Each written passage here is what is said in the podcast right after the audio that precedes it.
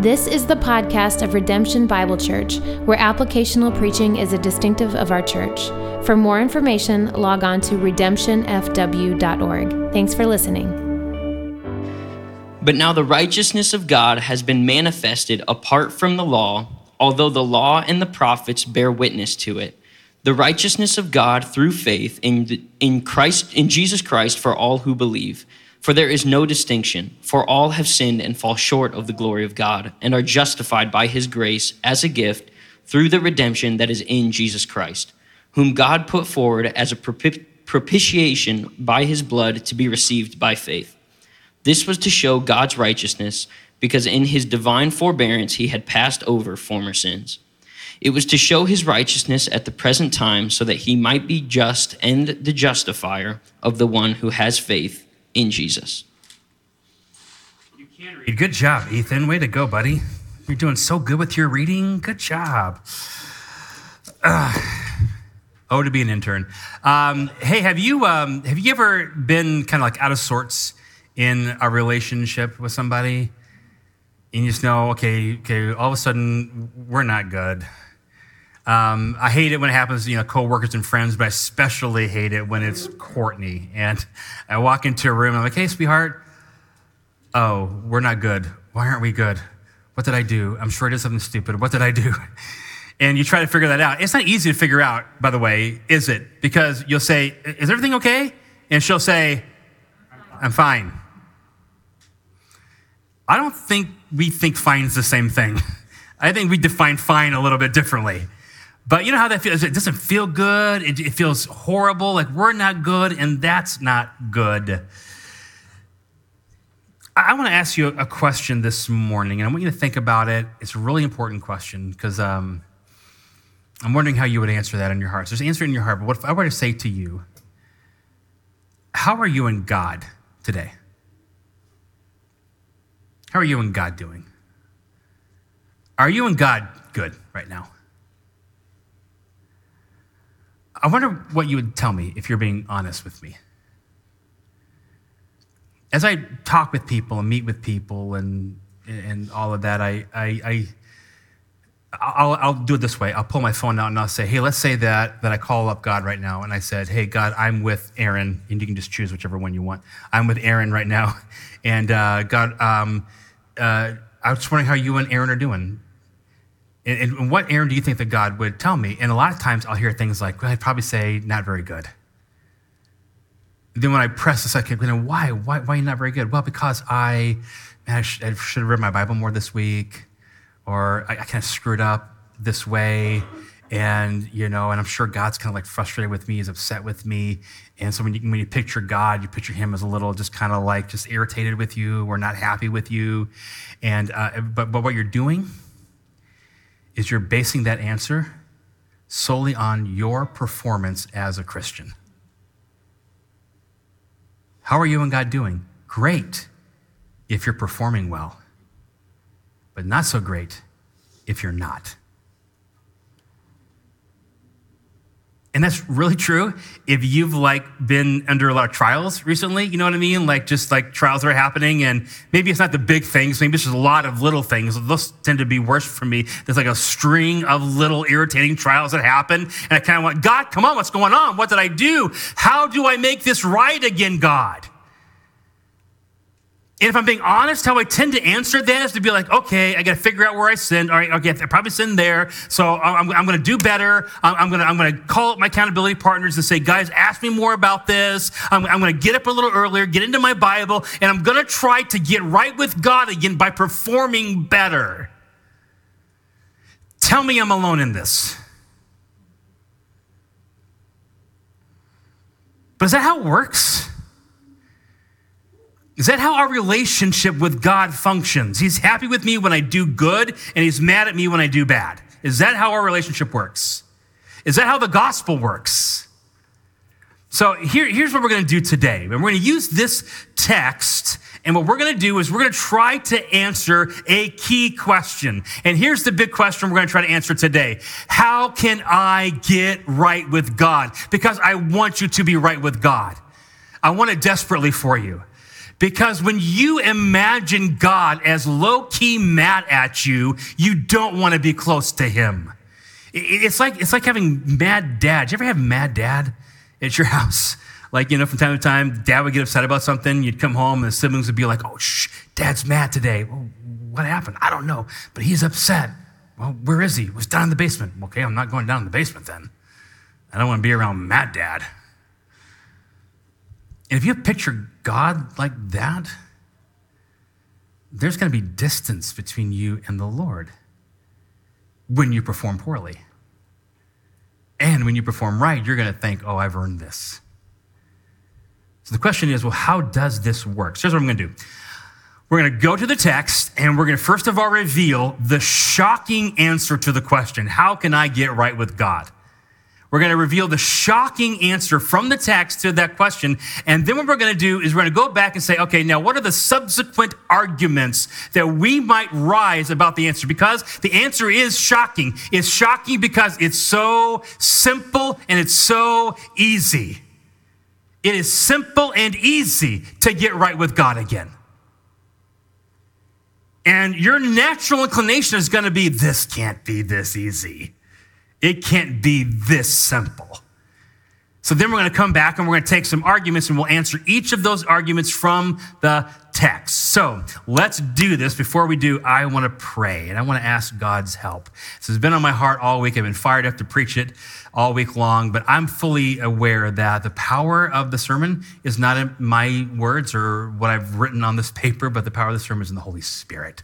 So let's pray and ask for God's help. So, God, we do just come to you and we we need you. We need you right now. God, I need you. I need you, Father, to awaken hearts to believe in this again and again and again. We need this gospel truth every day. And we talk about living in the gospel every day, but I hope this sermon this morning, Father, it is a real practical example as to how this actually works and how we tend to not live in the gospel, but we live in the hope of our performance. So I'm going to pray this again, Father, that you would do a work, be glorified in all these things. In Jesus' name, amen. So here's what we're going to do. I'm going to go back as the shocking answer. How do I get right with God? I'm going to show you a shocking answer. And I'm just going to do that by reading the text again. And, and, I want you to look at it with me now. Let your eyes fall on the text. And as I work my way through here, from time to time, I'm going to pause. When I pause, that means I want you to read the word. Does that make sense? I do this all the time. I'm just kind of getting you up to speed here. So I'm going to read. If I pause, I want you to read the word with me because I want to show you how simple and plain it is in this text to answer the question, how do I get right with God? So here is uh, chapter 3, verse number 21. Now, this is going to especially be a challenge to you if you grew up in fundamental circles. If you grew up in legalism, this is hard to believe, but let me show you from the text now. This is uh, Romans 3:21. But now the righteousness of God has been manifested apart from the law. Although the law and the prophets bear witness to it, the righteousness of God through faith in Jesus Christ for all who believe. Hmm. For there is no distinction, for all have sinned and fall short of the glory of God and are justified by his grace as a gift through the redemption that is in Christ Jesus, whom God put forward as a propitiation by his blood to be received by faith. This was to show God's righteousness because of his divine forbearance. He passed over former sins. It was to show his righteousness at the present time so that he may be just and the justifier of the one who has faith in Jesus. How do I get right with God again? By, come on, church, say it, by faith. Okay, it's by faith.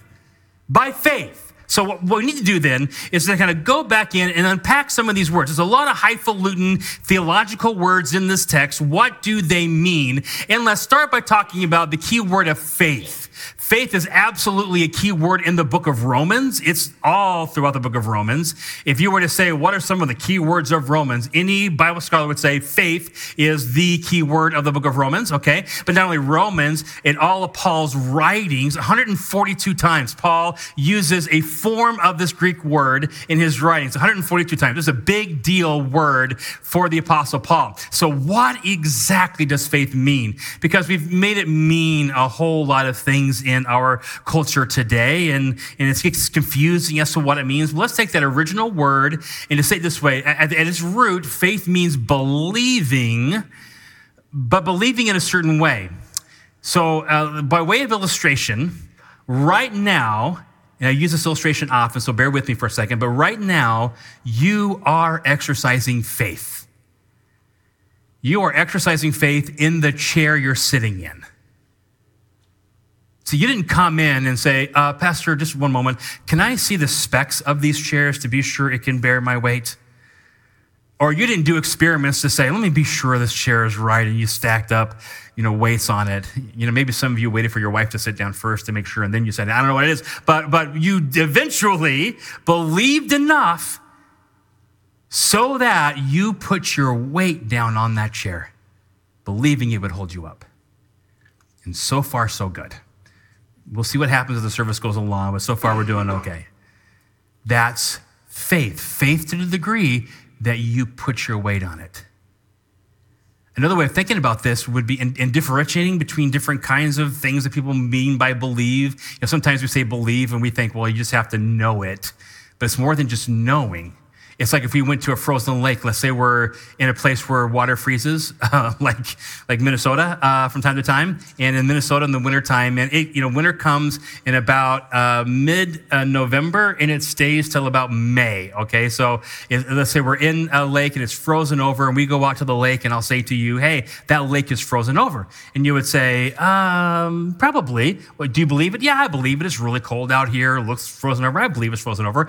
Okay. If you really believe it's frozen frozen over, then what? Take a walk on the lake.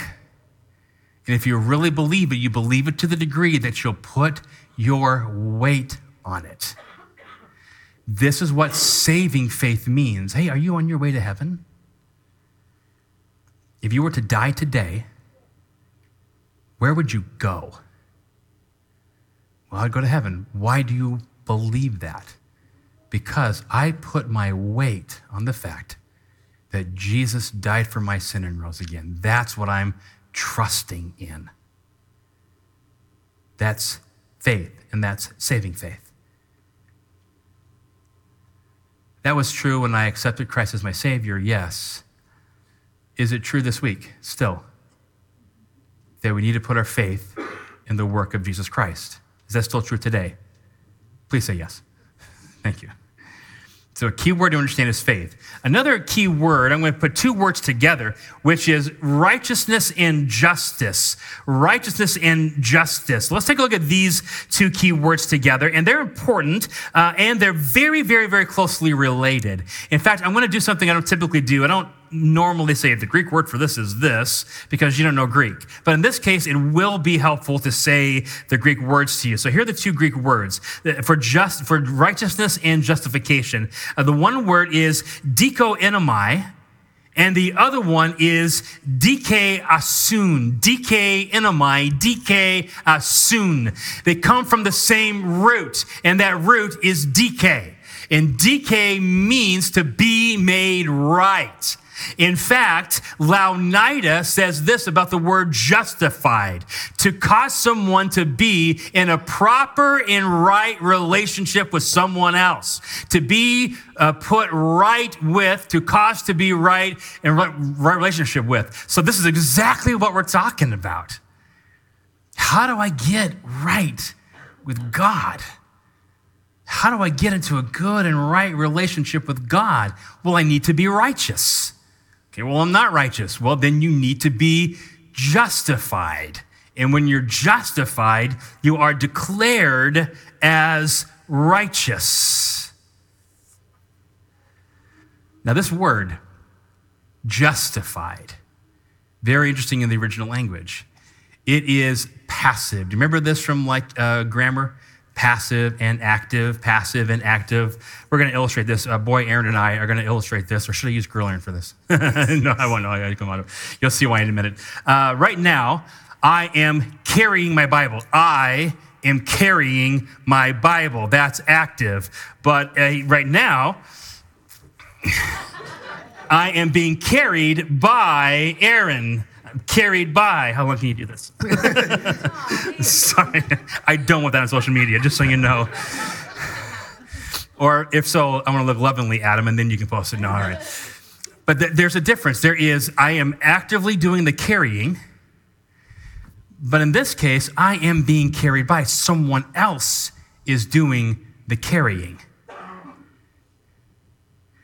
Justification isn't something you do to yourself or something you work to earn in order to justify yourself. Justification is something that happens to you. Someone else says, I declare you as righteous. And that is justification. Really, really important. Why am I out of breath? I don't know.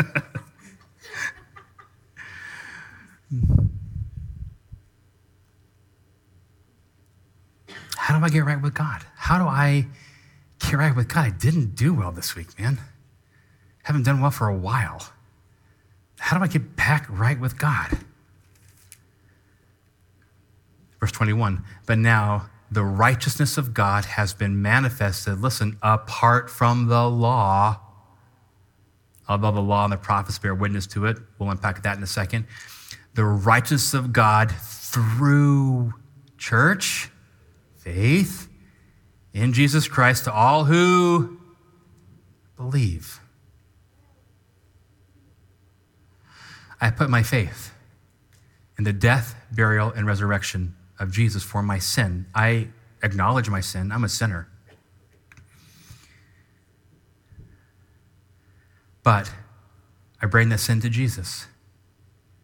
And I believe that He died for me and that He rose again and I put my faith in him again. Now I get it, Pastor. That's how I was saved, right? I did that for me. I did that when I was 12 years old in 1987. I asked Jesus to be my Savior, and that day I was saved, right? And I believe, by the way, that's a one time transaction. That happened. I'm never going to lose it. Placed in the hand of God the Father, placed in the hand of Jesus Christ. No one's taking me out of that hand. I can't lose my salvation. Didn't earn it. Can't lose it on my own. That was, that was from Christ and that alone. But you could you say, well, I, I get that. That happened. But I'm talking about this week, man. I'm talking about by Tuesday. I'm talking talking about right now. I want to be right with God again. And I'm saying to you what Paul said to the church in Colossae, Colossians 2, 6, and 7. Therefore, as you received Christ Jesus the Lord, so walk in him. Well, what does that mean? Well, rooted and built up in him and established in the church. Come on, established in the faith just as you were taught, abounding in thanksgiving. This isn't on me. God has done it for me. And I just got to believe in Him and get rooted and grounded, not in my performance. That's the law. Got to get rooted and grounded in faith and that alone. So, are you and God good right now? Oh, not really. I screwed up this week. Da, da, da. Okay, how are you going to get good with God? Well, give me a couple of days and I'll prove to Him I'll do better. No. Faith, believe. That's it.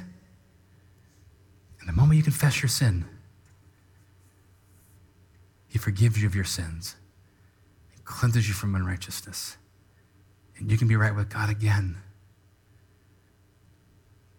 Shocking. Shocking. But true. So let's hear the subsequent arguments. Okay, okay, hold on a second, Pastor. I know what you're saying, but Let me ask a few questions of you. What we're going to do, we're going to ask the questions, and I'm going to answer the questions just from the text. We're just going to just lie in this text a little bit. So, question number one um, uh, Is this really true? Like, does the Bible actually really teach us that it's faith that saves us and not that we have to earn our way back to God? Is this really actually true? What does the Bible actually say? Well, here's what we're going to do. Let's, let's go back. In fact, Paul answers this. And look at, look at verse 21. Take a look at this. This is verse number 21. Uh, but now the righteousness of God has been manifested apart from the law. He says here, although the law and the prophets bear witness to it. Oh, do they? Oh, yes, they do. In fact, let's go right back to the very beginning. Remember the Garden of Eden? God says, hey, enjoy all these trees, man. Enjoy all the trees, but stay away from the broccoli tree. Uh, everyone says it's an apple. It wasn't. It was broccoli. Uh, that's just a joke, okay? Come on. Um, but stay away from the one tree. The one tree don't eat. So what does man do? They eat of the tree and curses come down from God. But in the midst of these original curses, check this out, there was a promise.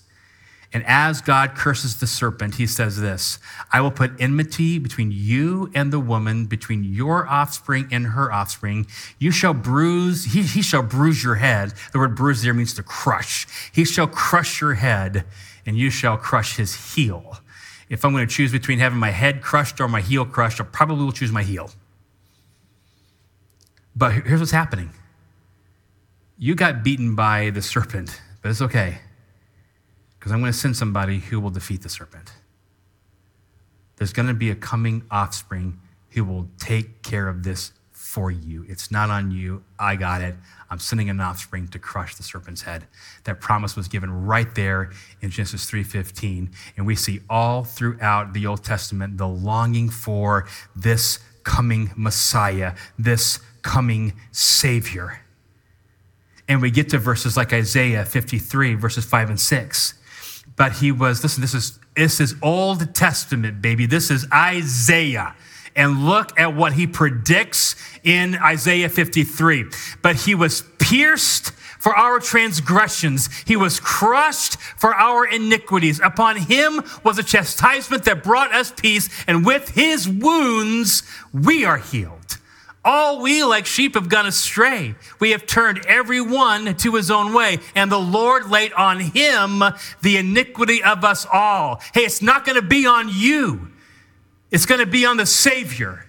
And he's going to get crushed. He's going to get pierced. He's going to do that for your iniquities. I'm sending someone. I'm sending a savior. And this is why Advent, the season of Advent, is so precious to, to immerse yourself in. Israel waited for the savior. They waited for the savior. We should have a time in, in, in you know, this month where we're just longing for the coming of Jesus and coming, and we know the story.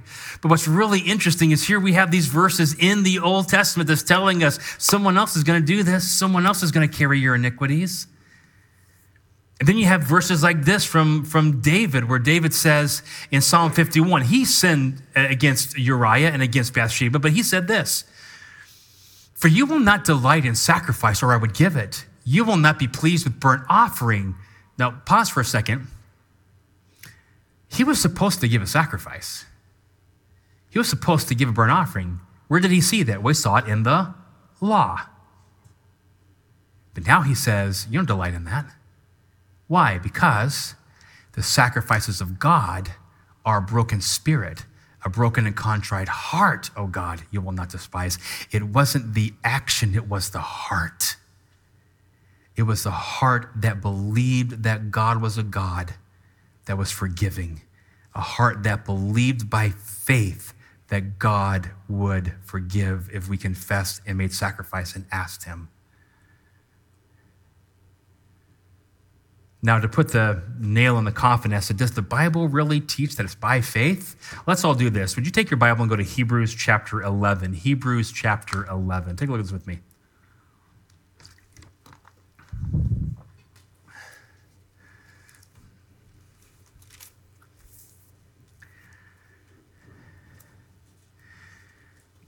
The writer of Hebrews, writing to guess who? Do you know? Hebrews. The writer of Hebrews, who was writing to, very good, reminds him of this, verse number one. Now, faith is the assurance of things hoped for, the conviction of things not seen. And then he goes on and talks about faith. He talks about faith. Look at verse number four. Now, what I'm going to do is another little like participation game here. I'm going to say by faith, and I want you to say the name. So look, and we're going to do this several times. Look at verse number four.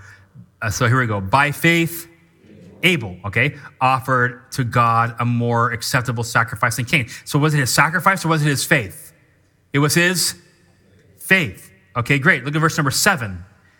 Try to follow in verse number seven. Here we go. By faith, Noah, being warned by God concerning the events yet unseen, in reverent fear constructed an ark. And it's talking about Noah. It was by what? By faith. All right, how about verse number eight? By faith, Abraham.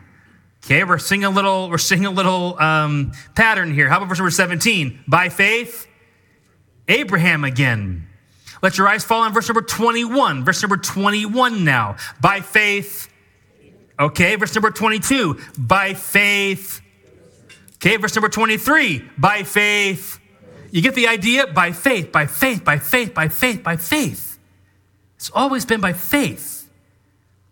Then, verse number 29, by faith the people crossed the Red Sea on dry land. Verse number 30, by faith the walls of Jericho fell. Verse number 31, by faith Rahab the prostitute. And you get on and on, getting all the way to verse number 32. And what more shall I say? For time would fail me to tell of Gideon and Barak and Samson and Jephthah and of David and Samuel and the prophets who through faith conquered kings, enforced justice, obtained promises, stopped the mouths of lions, so on and so forth. Church, it's always, always, always, always been by faith. You tracking on this? Is it really true? Does the Bible teach that to get right with God today, right now, I just need to have faith in Him? Yeah, it's really true. The Bible, I'll say it this strongly it is the message of the Bible, what we call the meta narrative, the story of stories. You don't earn your position before God. It is given to you through the death of Jesus Christ, and that is accessed by you by faith in that alone. Okay, is it true? Yes, it's really true. But here's the next question. Yeah, but is it true for me? I was talking with a friend this week about this text. We were, you know, so excited about preaching this text and like the, the, things I was seeing in this text and unpacking it this way. And I was talking with him about it, and he was like, "Wow, man, it's just like incredible." And, and he said this, you know, it, it's it's really easy for me to believe this is true about everybody else, but it's really hard for me to believe it's true about me. Like he said, even people that I think are worse than me, like I can believe God is good to forgive them, but I really have a hard time believing He'll forgive me. So let's answer this question. So, is it really true for you? Well, look at verse number 23. Actually, verse number 22. Verse number 22. The righteousness of God through faith in Jesus Christ for, hmm, all who believe. For there is no distinction, for all have sinned and all fall short of the glory of God. And we can say, and all who believe are justified by grace as the gift of redemption. So it's all, it's all. And what does all mean? It means all. In fact, this is all, this whole argument is really coming from Romans 1.16. We've talked about this for several weeks now. He starts this argument in 1.16 where he says, I'm not ashamed of the gospel of God, for it is the power of God for salvation to everyone who believes, for the Jew first and also to the Greek. Everybody. In fact, in John 6:37, Jesus said this. And all the and yeah, all that the Father gives me will come to me, and whoever comes to me, I will never cast out. So now look at me here. It's really important for you to understand. Look at me. If everybody else is saved, but you're not, if this is true for everyone but for you, then it's not true for everyone especially because there's a lot of individuals in this room who would say, Not me, not me. But no, if it's true for everybody else, but not for you, then it's not for everybody. If Jesus never casts people out, but he'll cast you out, then he can't say never. So either it includes you or God's a liar. Yeah, it's true for you. Listen, Pastor, you don't get it. I sin, and then I repent only to do it again and again. That happens a lot. So it's probably not real for me. Now, I, uh, I'll just say, we purposefully landed pretty heavy on our good works and our performance stuff in the last several weeks. So we landed pretty heavy on be sure you're walking with the Lord, be sure this is real. There's an element to where if you're not seeing any good works ever in your life, maybe it's not real and you need to, but still, regardless, the same step is for you come to Jesus by faith and really believe he died for you. So, so, so if you have and you still struggle with sin, you're gonna still struggle with sin. And, and yeah, but Pastor, will God just keep forgiving and forgiving and forgiving and forgiving? Will He really do that? The steadfast love, this is the Old Testament, Lamentations 3, right from the Old Testament. Love this. The steadfast love of the Lord never ceases. I want you to read that with me. Let it wash over your soul. The steadfast love of the Lord never ceases. I'll keep reading now on my own. His mercies never come to an end. When are his mercies going to end for you? When? Hmm. They are new every morning. Great is your faithfulness. I love this. So, Lord is my portion. Um, think, think Thanksgiving table. What's your favorite dish at Thanksgiving? What is it? I love good stuffing. When I say good stuffing, I mean stovetop. And uh, uh, you don't judge me. And so it's good. And turkey gravy, you know, and like I love it. And so like like oh, I want to get a big old portion, and that's my portion. That's gonna satisfy me. That's gonna be the thing that I. The Lord is my portion. The Lord is my satisfaction, says my soul. Therefore, I will hope in him. The Lord is good to those who wait for him, to the soul who seeks him. It is good that one should wait quietly for the salvation of our good works to earn back God's favor with us again. Nope. It is good that we should wait quietly for the salvation of the Lord. Is this true for me? Yes. Even though you've sinned, he will keep forgiving and forgiving and forgiving. Now, I hear the critic, and I hear the critics say, Yeah, but Pastor, you're just giving people a license to sin. Come on. And I'm going to say, We're going to get to 6 1. Romans 6 1, where it's going to say, Shall we continue in sin that grace should abound?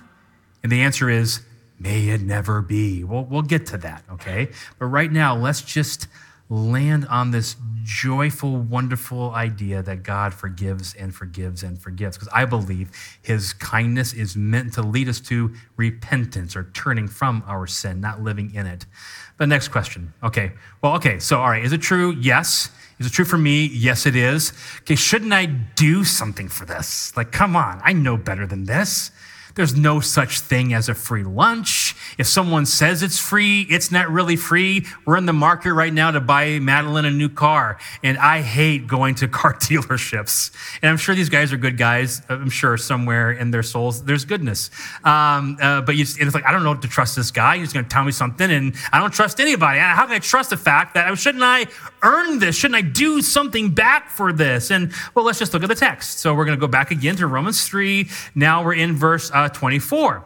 So uh, all of sin, fell short of the glory of God, verse 23, verse 24, and are justified, okay, made right with God, put in a right relationship by grace as a, what's the word, church? A gift. By the way, the word grace is unearned favor, unearned love. The Hebrew word chesed is often translated steadfast love. It was what opened up Lamentations 3. The steadfast love of the Lord never ceases. And that's grace. So his grace, and what is his grace to us? His grace is a it's a gift. It's a gift. Think about this for a minute. So Christmas is coming, and uh, um, you get to a certain age where that whole thing transfers to I'm excited about what I'm going to get versus I'm excited about what I'm going to give. And when you get older, it's like I really get pumped about like watching other people open gifts. And I'm really, really excited for, for Courtney this year. Um, don't tell her she's sick today, so she's not listening. Uh, uh, but I'm gonna I splurged on Courtney a little bit this. When I say a little bit, I mean a lot. Uh, this Christmas, and so I did some extra computer stuff, and I got some, and and I'm real excited for Christmas morning with with Courtney, and uh, we got the gifts out there, and and uh, uh, there's one in particular. She's got all kinds of gifts, and some she thinks she knows them all. She doesn't know all of them. I got some that's gonna be a surprise to her, and and but there's one in particular I'm really really excited about, and and and she's gonna open it, and and the keys to a new Lexus. No, not really. Because no one actually ever does that, okay? Just so you know, don't believe the car commercials. No one buys anybody a Lexus for Christmas. So, anyway, uh, or, or, if they would, they'd be really mad that they went that much into debt. Anyway, um, uh, but I get this gift, and can you imagine Christmas morning? And I give Courtney the gift, and she opens it, and she goes, ah, I do declare whenever we do Courtney at home, it's always a Southern Belle. Okay, just so you know. Uh, oh, Jamie, that, that gift is so precious. Thank you, sweetheart. And she'd say, um, Can I give you a dollar for it? Uh, okay, it's Christmas morning. You can't get mad. Um, hmm, a dollar. Uh, no, sweetheart, you can't give me a dollar. First of all, uh, I paid many dollars for this gift. Uh, but also, it's not to be purchased. It's a it's a gift. It's a gift. And to, to really to really hone this in, I'm actually going to steal a little bit of thunder from future preaching, okay? I want you to look at Romans 4, verse number 4. Yes, we'll get there. And I'm sure five weeks from now, Jamie is going to be mad at today, Jamie, for doing this, but who cares what he thinks? We're going to go Romans 4, verse number 4, and take a look at this. This is so incredible. Actually, I don't mind repeating this over and over again because it's so important to see. Take a look at 4 4. Now, to the one, I'm going to read this a little differently because I want you to see the actual Greek that's here. Now, to the one who works, his wages are not counted as grace that's the actual word there. It's the same word for grace. His works are now counted as grace, but what he is owed. Okay, tomorrow, how many of you are going to go to work? This week, how many are going to work? Come on. All right, great. Uh, how many of you are going to get paid for your work? Great. Okay, is that a gift from your employer? No, it's what they owe you. In fact, my cousin put this on our, on our social media this week. I got a lot of cousins, by the way. But my cousin put this out there, and uh, her company gave everybody uh, a $25 gift card to Kroger. And then she looked at her pay stub, and they deducted $25 to pay for the Kroger gift card. Not only is that not a gift, you are saying, we're telling you how to spend $25, and we're going to tax you for it. It's horrible. And, and, and but, but that, it's not a gift then. It's wages. It's what is due.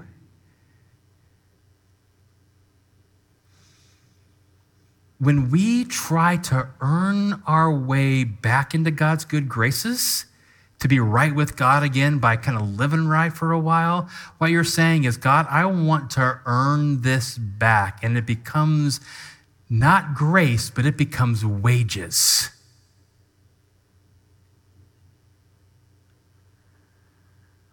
And I don't know, man, I think part of us, this is, this is the problem. I want to be good enough.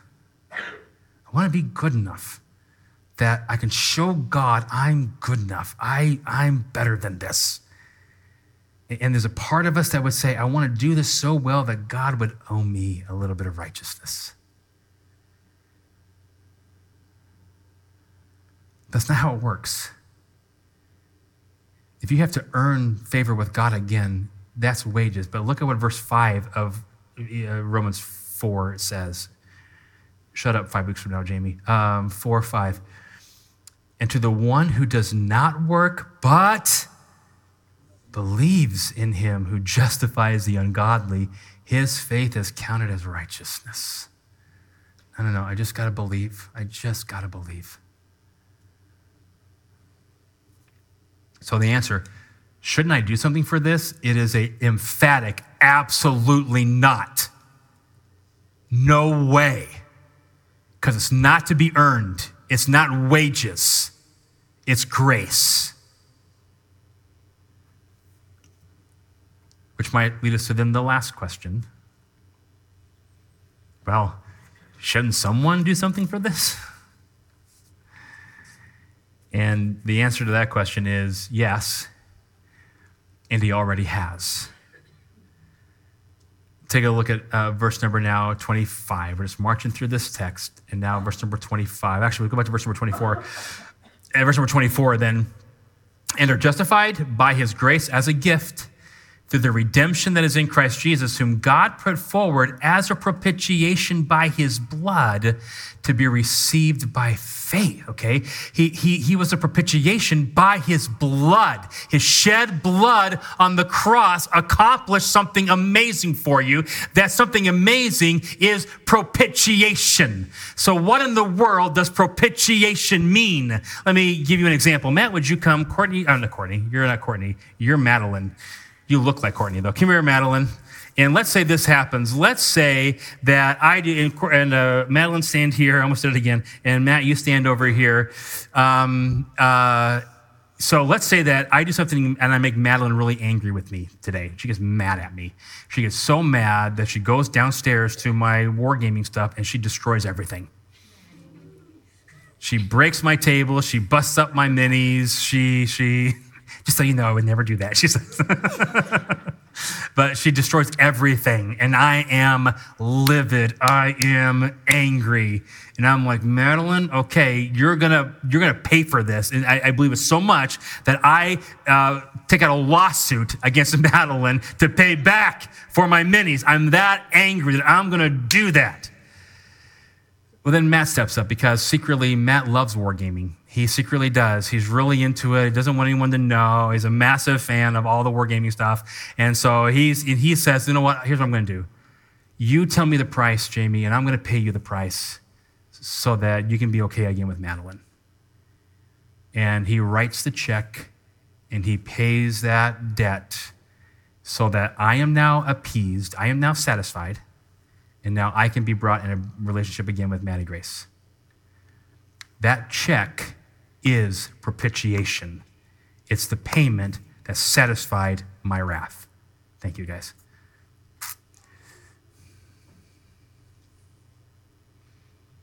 How are we made right with God? We're unrighteous. How is that fixed? Well, Jesus made a payment. And what does the text say the payment was? Propitiation, what? By his blood. His cruel death on the cross was payment for the Father's wrath against my sin, against my sin. But, church, what did he say on the cross? It is finished.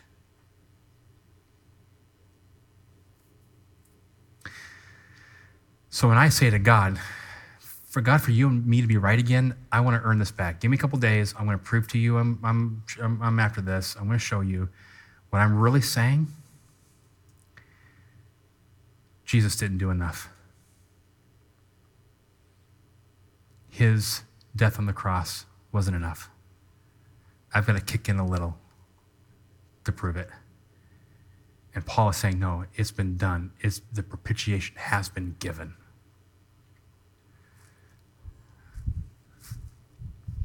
Shouldn't someone pay for this? Yeah. And they already have. Pastor, I got to get real with you, like just for a minute here, because this just sounds crazy. For me to be right with God, all I have to do is confess my sin and then ask Him to forgive me, and I'm good. How is that right? How is that even right?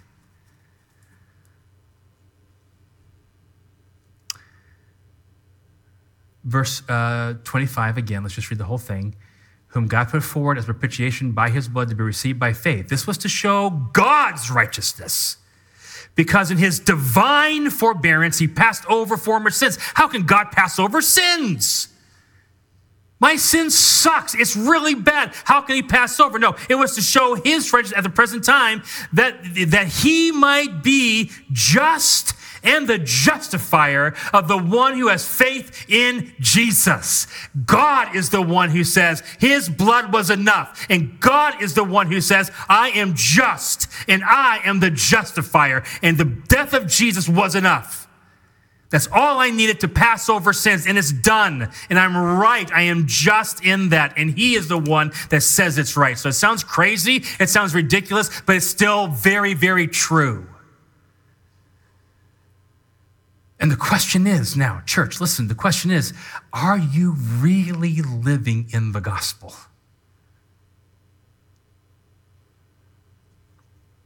How do I know? Well, how are you in God? Not so good. Why not? Well, I didn't perform well. Okay, here's what you do confess and believe. Everyone say those words with me again, would you? Confess and believe. One more time. Confess and believe. All right, confess what? Confess your sin. You're not like like ignoring your sin. You're not like saying it's okay to sin. You're not. Sin is sin. Sin is wretched. Sin is horrible. We spend weeks talking about your depravity, months talking about your depravity. We get it. Sin's really, really bad. And you don't ignore sin. You don't pacify sin. You don't excuse sin. You don't put your sin on somebody else. You say, No, I sinned. You confess. And then you believe that Jesus died for it. And he rose again. And he says, you're forgiven. And you say, I believe. You can get right with God right now. In fact, here's what I want you to do. We're taking those two steps. So if you would bow your head and close your eyes for a second, I maybe this is your first time. Hallelujah. Praise God. We love that. Love for it to be your first time. Maybe it's not your first time. Maybe you struggle with this again and again. And right now you know, I don't feel good with God because I got some stuff in my way. Well, okay, here's what we're going to do. We're going to take a moment now. We're going to confess. Would you just just pray? And I want you to just go to God right now. And I want you just to say, God, I sinned against you. And I want you to name that sin that you feel is keeping you from God. Take a moment and pray that.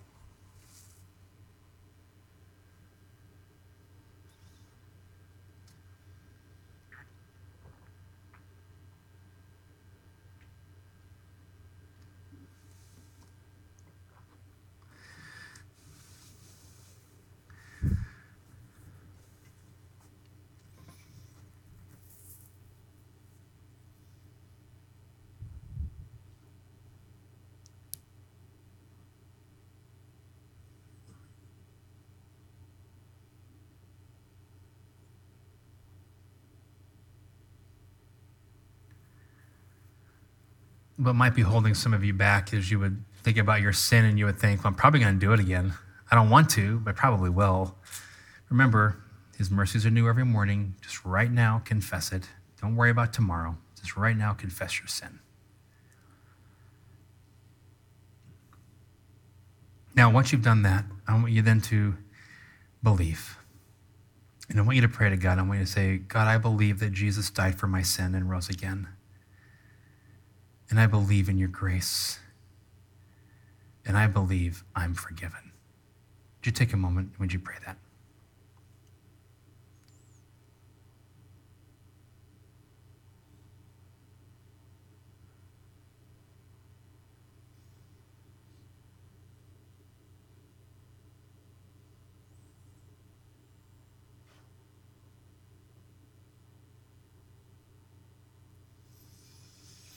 What you're going to do is you're going to live in that cycle.